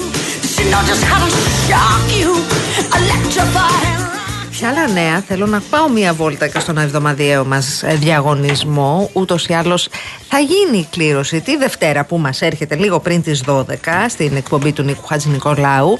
Στείλτε μήνυμα και κερδίστε. Ένα τριήμερο στην ορεινή ναυπακτία. Η Karen Motion, η μοναδική εταιρεία που προσφέρει ενοικίαση αυτοκινήτου χωρίς πιστοτική, χωρίς εγγύηση και με πλήρη ασφάλεια σε Ελλάδα και 12 ευρωπαϊκές χώρες στέλνει ένα τυχερό ζευγάρι στην ορεινή ναυπακτία που αρέσει και στο Γιώργο μας.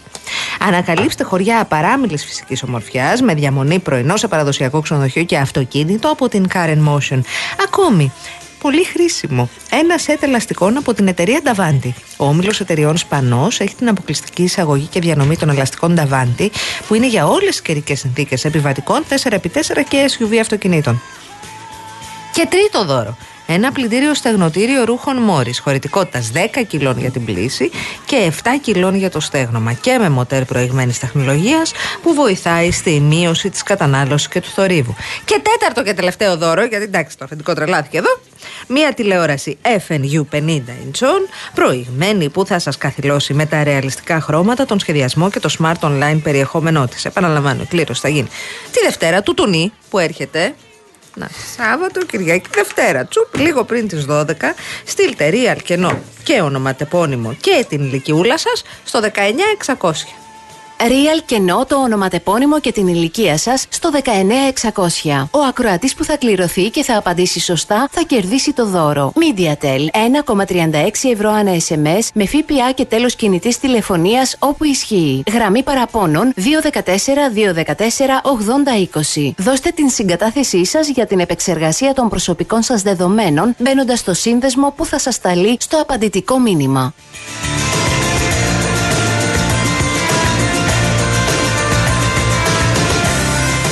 Εξέλιξη στην ε, Σπύρα με, τους, με τον ε, Πόλοκ και τους πίνακες και τα λοιπά. Αυτοί όλοι που σου περιέγραψα πριν ήταν σόι. Συγγενείς ήταν. Ναι, μια ο οικογένεια. 35χρονος είναι ο γιος, ο 61χρονος ο καλλιτέχνης είναι Ο ο, εγκέφαλος μπαμπάς. είναι ο γιος, δηλαδή. Ναι, και η 69χρονη είναι η μαμά. Μια χαρά. Τελειώ. Ρόλο για τον παππού, για τη γιαγιά δεν, είχαν- δεν είχαν δώσει τίποτα. δεν, είχαν, δεν είχαν κάτι. Μπράβο τα Ωραίο. παλικάρια, μπράβο τους. Ωραίο. Και λέει ζωγράφιζε η κόρη. Όχι, ζωγράφιζε ο μπαμπάς. Μπαμπάς. Είχε ταλέντο. Έχει ταλέντο στη ζωγραφική. Έτσι. Και μπράβο του. Να σου πω κάτι. Παρακαλώ. Νομίζω ότι ως χώρα παράγουμε περισσότερα σενάρια Netflix, ταινιών Έτσι. και σειρών από όσα μπορούμε να καταναλώσουμε. Φοβερό. Να πιάσει, πιάσει το δρόμο. Ποιο Ας δρόμο, παιδί υποθέσουμε μου; ότι έχει σεναριογράφους στο Netflix. Υποκλοπές House of Cards. Να συμφωνήσουμε, κάτι Οκ, αντίστοιχο. καλό είναι αυτό, ναι. Έχει, έχει, έχει. Είναι και spy. Και θα μπορούσε να τέτοιο. κάνει, να σου πω, αυτό, αυτό θα μπορούσε να έχει πάρα πολύ ωραίο. Πώς θα λένε αυτά τα ταξίδια στο παρελθόν, να έχει μια αφηγηματική, Flashback. μια, αφηγημα- μια αφηγηματική περίληψη και να πηγαίνει πίσω σε άλλες εποχές και να δίνει και τότε πώς παρακολουθούσε. Ωραίο. Πηγαίνανε στα Λοιπόν. καφάο και βάζανε βεντούζες. Έχουμε υποκλοπές House of Cards. Έχουμε αυτό το οποίο είναι ωραία περιπέτεια, μυστήριο, Σον Κόνερι, αυτό. Αυτό με τους πίνακες. αυτό έχει, θα έχει μέσα και η Κάθριν Ζέτα Jones. Ε, αυτή την ταινία Στην κατάσταση σκεφτόμουν που κι θα εγώ. Ήταν όμως πριν από. Πώς να πούμε τώρα. Να την πάμε λίγο πιο πίσω. Ναι, εντάξει, Εδώ στα στον, βέβαια 90s. στον Ιρλανδό, το Ρόμπερτ Ντενίρο λέει χρησιμοποίησαν μια. Δεν Εφαρμογή. Τους Σκοτσέζε, αν Ναι. δεν, δεν ξέρω αν την είδες. Δεν την είδα. Τεχνολογία. Τον κάνανε 30 χρόνια νεότερο. Σε όλη την ταινία. Με φίλτρα. Ένα φίλτρο πολύ συγκεκριμένο το, Το οποίο θέλω τον κι έδειχνε, εγώ. τον έδειχνε. Με μπεμπερό. Και τον Τζο Πέση επίσης. Γιατί είναι και ο Τζο Πέση τώρα είναι μιας ηλικίας. Είναι λίγο μεγαλύτερος από μένα. Τριάντα- Πόσο τριάντα λίγο. χρόνια. Α, λοιπόν. Ε, ωραίο. Ναι, με την Κάθριν Ζέτα Jones. Έχουμε κομμωδία καταστάσεων στο δρόμο κάθε μέρα, στα μέσα μαζικής μεταφοράς, sitcom ωραίο, Βγαίνουν ένα σωρό. περιστατικά. Σύριαν θα βγαίνουν. 30 επεισόδια. Βέβαια, Ε, βέβαια. Έχουμε, έχουμε, έχουμε, έχουμε, έχουμε. Until I'm satisfied, I won't Έχουμε δράματα και κομμωδίες μέσα στα κόμματα. Καλά, εκεί. Και αυτό κάθε κόμμα θα μπορούσε να είναι ένα αυτοτελές σύριαλ. Σίγουρα. Με πολλά επεισόδια και με Σίγουρα. πολλούς κύκλους επίσης. Σαν το The Office. Ναι. και να έχεις ένα, ένα για τη Νέα Δημοκρατία, ένα για το ΣΥΡΙΖΑ, ένα για το ΠΑΣΟΚ. Έτσι. Ξέρω εγώ πώς ήταν το Brooklyn, αυτή η καταπληκτική σειρά, το Brooklyn Nine-Nine. Σου λέει κάτι; Brooklyn Nine-Nine, όχι. Η σειρά Κουμουνδούρου Nine-Nine. Ωραίο. 99, ναι. Όχι. Δεν ξέρω Πόσο το, είναι, το ναι. νούμερο. Δεν ξέρω το νούμερο.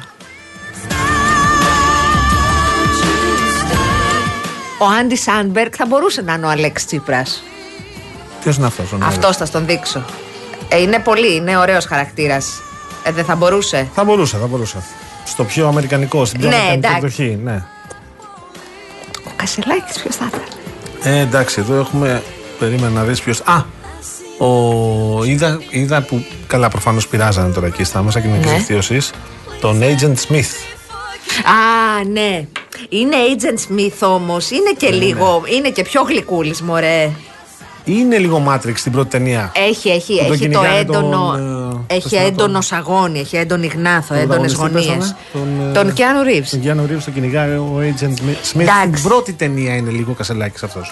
Ε, εντάξει, έχει όμως ένα χολιγουντιανό Μπραντ Πιτοειδέ Έχει, έχει, έχει. σε, σε Μια λάμψη την έχει πολύ αυτό, πιο βέβαια. κάτω, έτσι.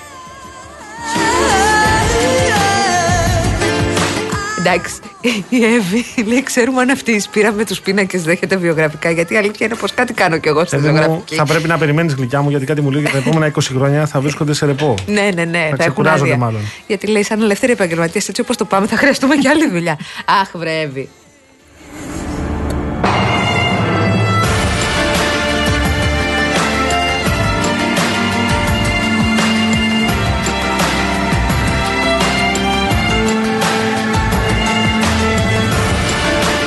ένα περιστατικό υπήρχε, υπήρξε, το λέω πολύ γρήγορα, στην πόλη Σιντερότ ε, στο Ισραήλ.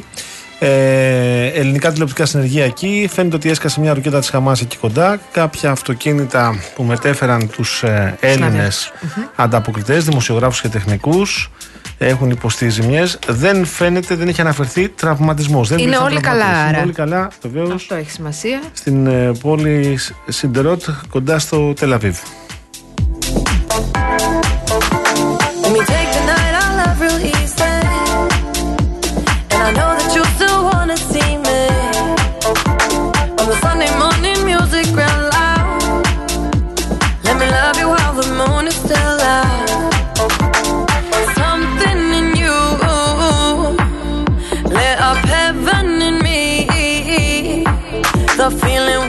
Δεν σε εννοώ Γιάννη μου από τη μεταμόρφωση κανένα κοινό δεν έχει με τον ε, αρχηγό το, στο Brooklyn Nine-Nine. Sorry.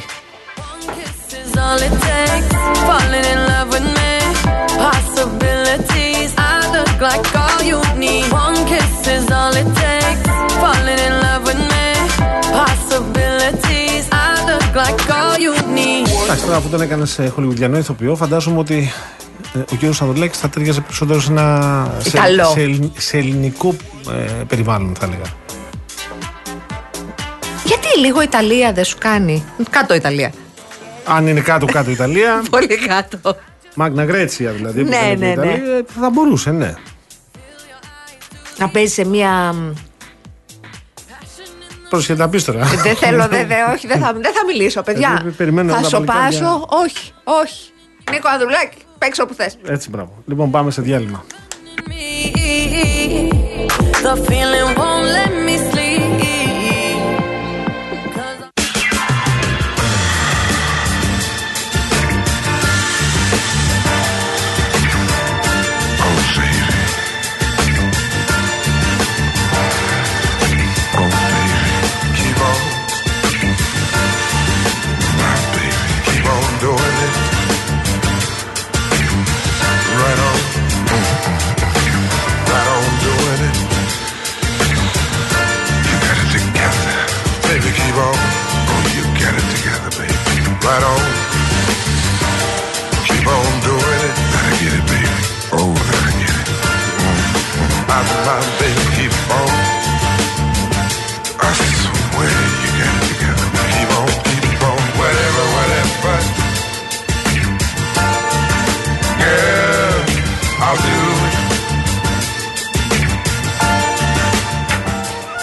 Καταλάβατε, το τραγούδι αυτό ήρθε να προλογίσει. Πολύ ερωτικό. Πολύ Barry ερωτικό. White. Ήρθε να προλογίσει τον κύριο Νίκο Σταυρακάκη. Ποιο Νίκο Σταυρακάκη, Νίκο Στραβελάκη έχουμε. Δημήτρη Τον κύριο Σταυρακάκη. Νίκο Στραβελάκη. και τον Νίκο Χαζηνικολάου, μη σου πω. Αλλά Και το Δημήτρη Δημήτρη Σταυρακάκη. Στραβελάκη μπορεί να πει. Παιδιά, συγγνώμη.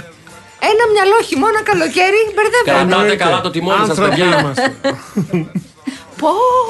Είχαμε όμως πει με τον Γιώργο Δαβαρίνο ότι θα μπεις μέσα με Barry White. Με κάτι πολύ ερωτικό γιατί ταιριάζει στη φωνή. Τον σου. έχω γνωρίσει προσωπικό στο αεροδρόμιο Ρώμης 1989. Λέγε. Έχω και φωτογραφία. 1949. Δύο μέτρα. 89. Δύο μέτρα. Ήταν μπροστά του ήμουνα α, πολύ πολύ κοντός. 1989 έχω τη φωτογραφία την οποία δεν μπορώ να βρω. Πού την έχω; 1949. Ε, μάρα δεν έχεις. Καλά λέει ο Νταβαρίνο. Άμα δεν. μπορεί- 1989. Ο- 89, 89 είπα. 1989. Δεν είχε Το πολλά μασάρι πράγματα το η έχω. Ελλάδα, αγόρι μου. Πολλά πράγματα δεν είχε. Άλλη χώρα εντελώς. Άλλες συνθήκες. Ναι, αλλά Μπάρι White είχε. Μάρι White είχε. Στο αεροδρόμιο της Ρώμης. Εντάξει. Και μπράβο σου. Αλλά δεν Φιωμιτσίνο. έχω- στο Φιωμιτσίνο. Φιωμιτσίνο, βέβαια. Βέβαια, Ταξίδευε και αυτός για την Αθήνα. Και το είπες εσύ, έλα στην Ω, Αθήνα. Κάνε τον Chris όλοι για οι να τη Αθηναίοι βρεις. Είμαστε σαν εμένα. λοιπόν. Για πες μας, τι έχουμε. Ε, να σας πω ότι Ναι. το παιχνίδι καταρχήν της Κυριακής στο Ντέρμπι Ολυμπιακός ΠΑΟΚ ε, για την Super League 7.30 ώρα στο Καραϊσκάκι live από το Real FM θα γίνει κανονικά με κόσμο. Πριν από λίγο τελείωσε η εκδίκαση της έφεσης του Ολυμπιακού στην Επιτροπή Εφέσεων της ΕΠΟ κατά της πρωτόδικης απόφασης για τον τέρμπι με τον Παναθηναϊκό που είχε διακοπεί.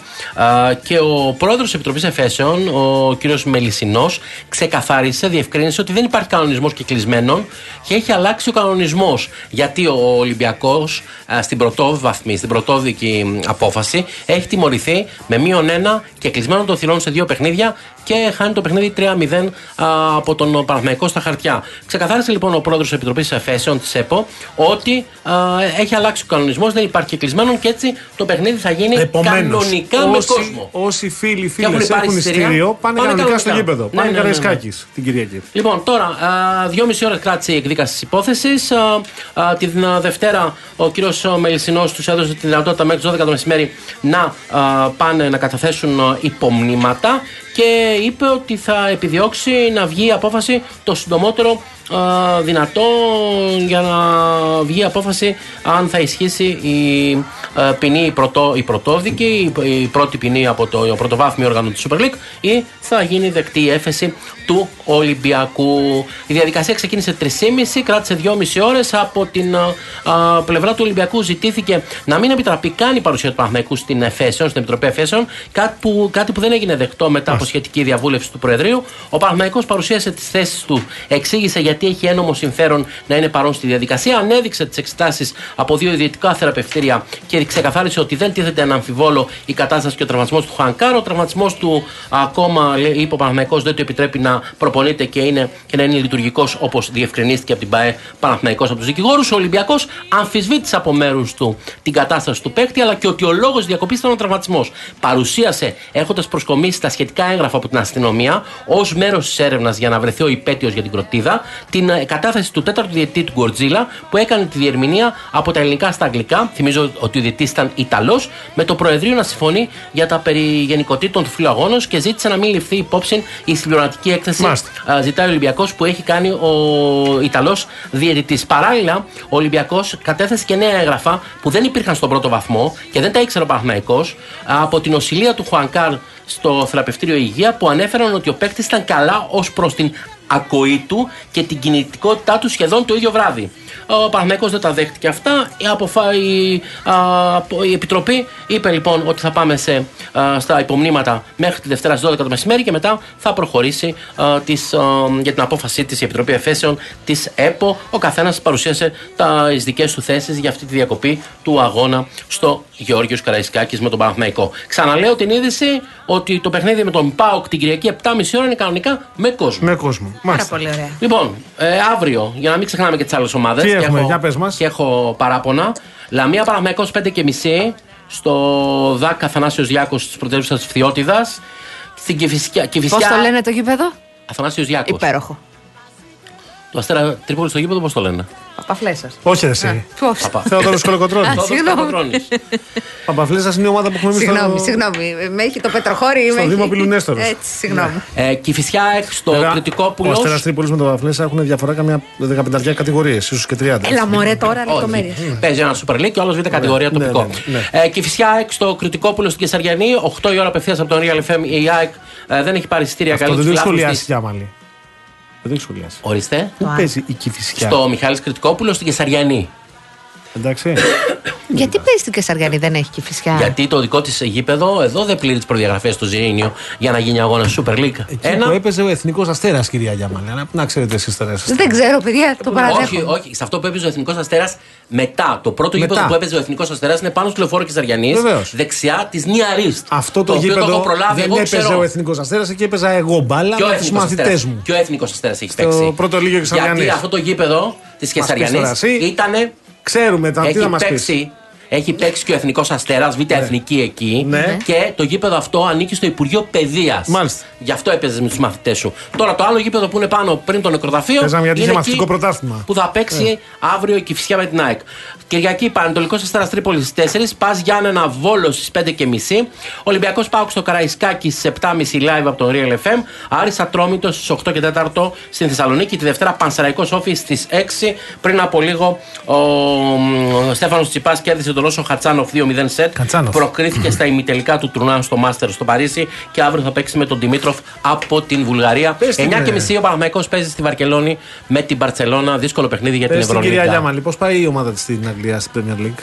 Τι κάνει; How about Liverpool? Α, στα, σου είπα όμως προχθές και δεν μ' άκουσες ότι Σ' η άκουσα, Λίβερπουλ ε, προκρίθηκε. στο League Αλλά είναι Cup, λίγο εντάξει. ασυ... Πόσο- α, πόση διαφορά έχει αυτή η άσημο City? αυτό το καπ. 19 βαθμούς, 25 Γιατί δεν πόσοι; λες από την Tottenham; Γιατί η Tottenham νομίζω είναι πρώτη. Α, τότε να Ε; είναι τότε. Εντάξει, παιδιά, μην μη μαλώσουμε για την Πρέμιερ. Αφήστε το, δεν πειράζει. Εντάξει. Γιατί δεν λέτε πόσο είναι από την πρώτη; Ναι. Ε, Δημήτρη μου, εμείς να πούμε. Εγώ θα έλεγα άμα ήξερα, δεν ξέρω. Άμα ήξερα, θα είχα πει. Μας κάνει και νόημα εδώ το σκληρό αγόρι από την Ναι, γιατί έρχεται ε, Βρετανία. εκπομπάρα Νίκου Μπογιόπουλου με. Με Ελεονόρα Ζουγανέλη. Να είστε καλά, ευχαριστώ. Εμείς Εμείς και- ευχαριστούμε. Ήταν ο Δημήτρης Σταυρακάκης. Ή αλλιώς μπορεί να το πεις Δημήτρη Σταυρελάκη. Ωραίο. Ακούγες αυτό. Ακούω και σε αυτό λέει. Συγγνώμη, κυρία Νίκο Δημήτρης Σταυρακάκη. μου. Σταυρακάκης. Συγγνώμη. Συμβαίνουν Ναι, ναι. αυτά τα τετακέ. Ευχαριστούμε Δημήτρη. Λοιπόν, ο κύριος Γιώργος Δαβαρίνος ήταν στην κονσόλα του ήχου. Ναι. Ε, η κυρία Ειρήνη Κούρτη ήταν στο τηλεφωνικό κέντρο. Ο κύριος Γιώργος Παγάνης ήταν στο μικρόφωνο. Κυρία Αναστασία Γιάμαλη στο άλλο μικρόφωνο. Σας αποχαιρετούμε. Κλείνουμε δημοσιογραφικά για αυτήν την εβδομάδα. Στο φίλο που μου έστειλε στο Twitter ότι αναλογικό είναι το flat tax. Ναι, καλέ μου, αναλογικό είναι. Αλλά άμα πάρεις από αυτόν που βγάζει 1000 ευρώ τα 100 ευρώ, δεν θα μπορεί να ζήσει. Άμα πάρεις αυτόν που βγάζει 10 εκατομμύρια, ένα εκατομμύριο, μια χαρά θα μπορεί να ζήσει. Εκεί είναι. Αναλογικό είναι, δίκαιο δεν είναι. Τα ξαναλέμε από Δευτέρα. Βεβαίως. Τα φιλιά μας. Καλό Σαββατοκύριακο. Γεια Γεια σας. σας.